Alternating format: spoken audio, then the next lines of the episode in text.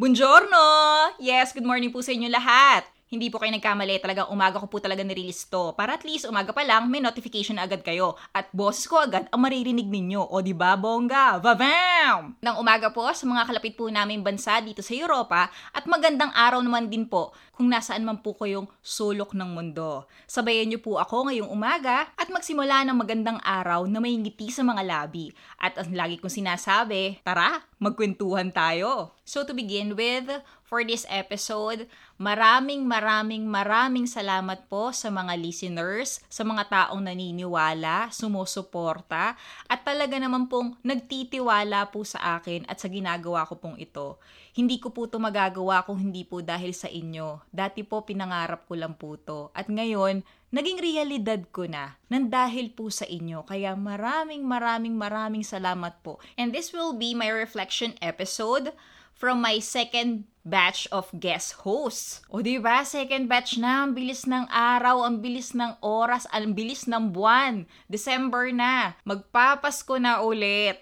So to begin with, magsimula tayo kay Angelina Mesa. Kay Angelina, ang natutunan ko sa kanya, sabi nga niya sa episode, huwag kang manlalamang ng ibang tao. Mas piliin mo kung ano yung tama as much as possible. And I'm also guilty about this because it will be the hardest decision. But always choose the right reason, the right direction, the right path. Kasi bakit? Una, mas madali kasi kung hindi ka nagsisinungaling, hindi ka makokonsensya eh. Pangalawa, mas magaan kasi na madadala mo yung sitwasyon kahit gaano kahirap yung pagsubok na yan. Kung ang pipiliin mo yung tama, yung tama para sa'yo, yung tama para sa ikakabuti rin ng ibang tao at ng mga taong nakapaligid sa'yo. Mas piliin sana natin kung ano yung tama at wag na wag tayo manlalamang ng ibang tao. And then for a second one, si Cindy naman, oh, sabi nga niya, you'll never know how courageous you are until you try traveling alone. O ba ang ating Filipina solo traveler. Parang ang dami na niyang napuntahan, especially dito sa Europe. And most recently, yung epic journey niya, pilgrimage actually, as what she said, yung El Camino de Santiago, wherein parang maglalakad ka for how many kilometers per day para lang makapunta ka dun sa pinaka final destination o yung pinaka church wherein parang yun kasi yung parang pinaka finish line nilang lahat na ang nagpapatuloy sa kanya para makapaglakad araw-araw at tapusin yung course na yon is through her faith. Uh, sabi nga niya, usually parang ang mga nakakasabay niya doon, isa lang din. Kasi parang yun yung pinaka therapy nila eh. Parang doon talagang habang naglalakad ka, pwede kang magdasal. Yung talagang ang iisipin mo lang talaga, not just to finish the course, the path, but because you wanted to finish it kasi meron kang meron kang goal na at the same time iniisip mo kasi na parang sa paggabay ng Panginoon matatapos mo to. Matatapos mo yung direksyon na binibigay niya. And also by traveling alone, sabi nga niya, 'di ba? Nakakakilala siya ng ng iba't ibang tao rin, iba't ibang lahi rin na mga may hilig ding mag-travel. Makakakilala ka na ng ibang tao, makakapunta ka pa sa mga sa mga lugar na first time mong makikita, parang first-hand experience mo lahat. Yung view, my God, kung makikita nyo lang yung pictures ni Cindy sa Instagram niya, talagang napaka-picturistic, napaka, yung scenery talaga, breathtaking photos talaga yung meron siya. And I really admire her for doing that. Kasi meron nga siyang, meron siyang picture doon wherein parang almost Alps na ata yung tinatawid niya nung time na yon. Parang just imagine, ang taas nun. But sabi ko sa kanya, ang lakas ng loob niya kasi uh, hindi siya takot maligaw.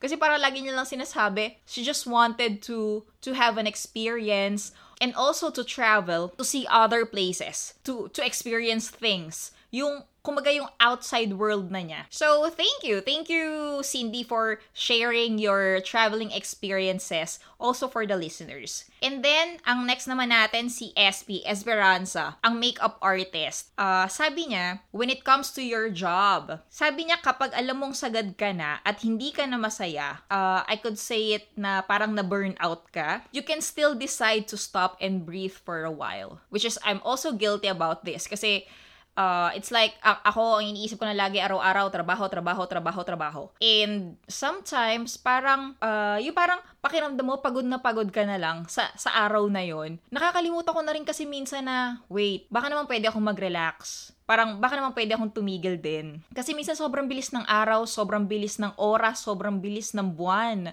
So parang ang iniisip ko na lang din lagi, kailangan may magawa ako, kailangan matapos ko to. Parang nakakalimutan ko na yung me time. So that's what I've learned about her kasi mabigat na decision yung kailangan mong i-give up yung yung trabaho mo, but still she did kasi parang sabi nga niya, hindi na siya masaya eh. So bakit pa niya ipagpapatuloy?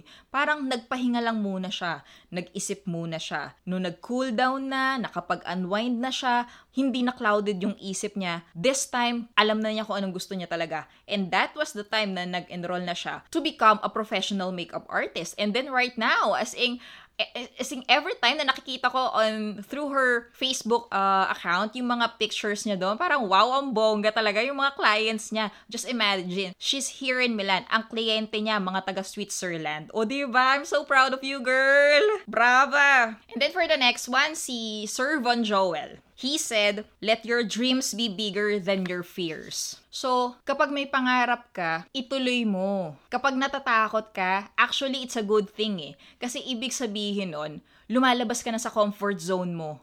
Nagkakaroon ka ng confidence na kaya ko to, gagawin ko to, I'll do my best. I'll try everything. Kasi at least sinubukan mo. Kasi paano mangyayari? Pa, yung vision mo pa, na gusto mong gawin yung isang bagay, it doesn't matter kung gusto mong kung talagang gusto mo when you love when you love dancing, uh, when you love singing, you love baking, whatever it is. Kung hanggang sa utak mo lang 'yan at wala ka namang ginagawa, So, paano mangyayari yon in reality, di ba? And, and it's okay na matatakot ka, na parang pakiramdam mo baka ma-reject. Just go with it. Trust me. Kasi dumating din ako sa point ng ganyan. Before, it's like, I tried to I tried to write and and pass some some radio scripts. Parang feeling ko three or four times na ata akong uh, I got rejected. And then pinagpatuloy ko pa rin by the fifth one, yung, pa, yung panglima kong pinasa, yun lang yung tinanggap. And then, parang inisip ko, uh, wait, at least, di ba,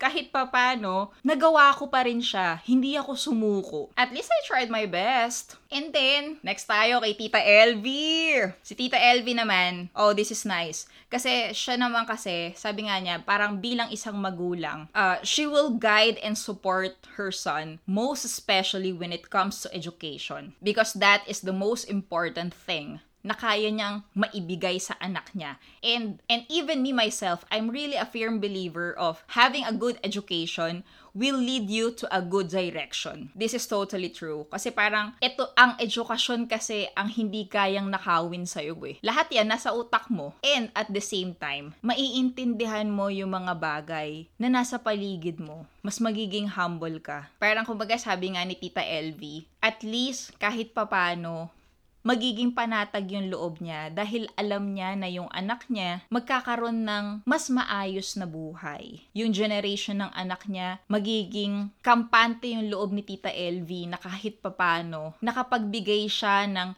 ng isang bagay sa sa anak niya na alam niya na yun yung gagamitin or that will be the fuel of her son para magkaroon ng magandang direksyon, para magkaroon ng magandang future. And I guess lahat naman ng magulang, yun yung visualize sa mga anak nila. And every time, pag nakikita ko yung mga post ni, ni Tita LV na parang pinaka-love language niya para sa anak niya, nakakatuwa lang kasi kahit ako sa sarili ko, parang nakaka-proud na merong isa kang kapwa Pilipino na na nakapasa sa isang prestige na na university dito sa Milan. Kahit hindi ko kilala personally yung anak niya, nakaka-proud yun ah. Kasi just imagine, hindi madaling makapasa sa mga universities like that. And kumbaga sa anak ni Tita Elvie, one take lang pasado na. Sabi ko kay Tita Elvie, parang naiintindihan ko si Tita Elvie na sobrang proud siya sa anak niya kasi natural. Parang just imagine, para kang binib- yung anak niya binibigyan ng corona si Tita Elvie. Ganun yung dating. Parang nakakatuwa siya kapag kunyaring nakikita ko na kung gaano yung pagmamahal niya sa anak niya. And I know, for sure naman, uh, lahat ng parents, ganun talaga naman din sa mga anak nila. That's why I salute you, Tita, Tita LV. And then, last but not the least, I wrote the words that he said to me. Even after the recording, Sir Marvin Braceros. With him kasi, talagang sinabi niya, first of all, be positive on criticism because you cannot please everybody. Which is tama naman talaga. It's it's true. Darating sa punto ng, ng buhay mo na talagang minsan babatuhin ka. But still, stay calm, tahimik ka lang. Pagbutihin mo yung ginagawa mo, mas lalo mo pang pag-aralan kung ano mang craft yung ginagawa mo. And also, always put your pride and glory to the craft that you're doing. Because this will be just like this, yung ginagawa ko on podcasting. I mean, this will be part of my life testimony. This will be my legacy. And I can also put this on my CV. So I should build uh, a good foundation and I, I'm making my own art. That's why he told me na talagang put your heart and soul on the craft that you're doing. It doesn't matter if you're love uh, if you're baking, if you're singing, if you're if you love to draw, if you love to if you love to dance, it doesn't matter what it is. Kasi darating at darating na ikaw naman yung susunod na papalakpakan. Kaya magpursige ka, huwag kang titigil. Kumbaga, kung anong pangarap mo, gawin mo. And sabi nga rin niya rin, be realistic din naman. Kasi, just what I said before, yung I've tried uh, writing radio scripts, but then, inisip ko rin kasi, baka gusto ko talaga, baka gusto ko lang yung gawin, but it's not for me. Because today, parang kung hindi ko siya, kung hindi ko sinubukan tong podcasting, parang feeling ko, di, mas dito pa ako nag-outgrow, nag, parang dito pa ako nag, bloom talaga. So, kung nagstay ang isip ko na magsusulat ako, magsusulat ako, Uh, but then, um, hindi naman pala talaga yun yung direction na para sa akin.